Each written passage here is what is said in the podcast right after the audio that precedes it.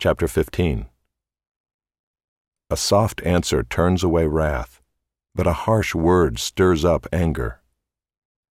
The tongue of the wise commends knowledge, but the mouths of fools pour out folly.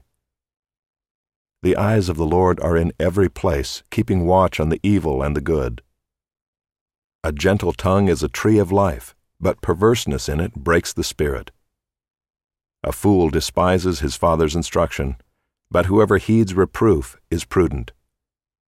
In the house of the righteous there is much treasure, but trouble befalls the income of the wicked.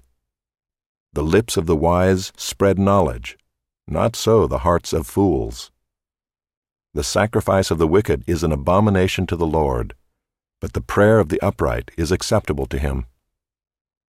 The way of the wicked is an abomination to the Lord, but he loves him who pursues righteousness. There is severe discipline for him who forsakes the way. Whoever hates reproof will die. Sheol and Abaddon lie open before the Lord.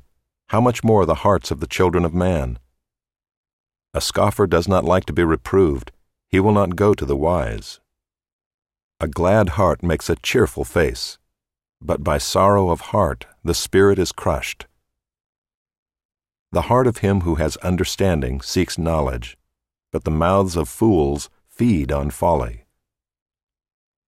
All the days of the afflicted are evil, but the cheerful of heart has a continual feast. Better is a little with the fear of the Lord than great treasure and trouble with it. Better is a dinner of herbs where love is than a fattened ox and hatred with it.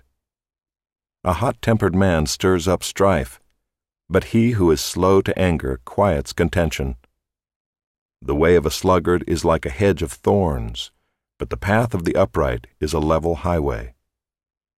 A wise son makes a glad father, but a foolish man despises his mother.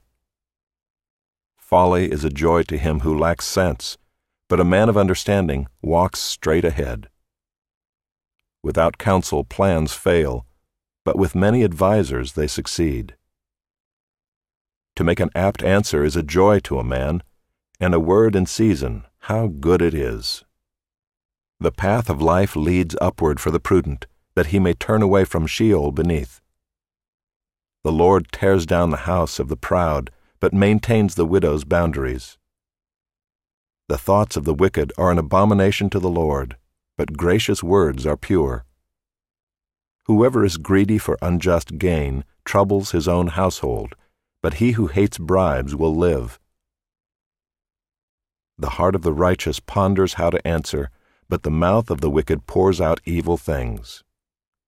The Lord is far from the wicked, but he hears the prayer of the righteous. The light of the eyes rejoices the heart, and good news refreshes the bones. The ear that listens to life giving reproof will dwell among the wise. Whoever ignores instruction despises himself, but he who listens to reproof gains intelligence. The fear of the Lord is instruction in wisdom, and humility comes before honor.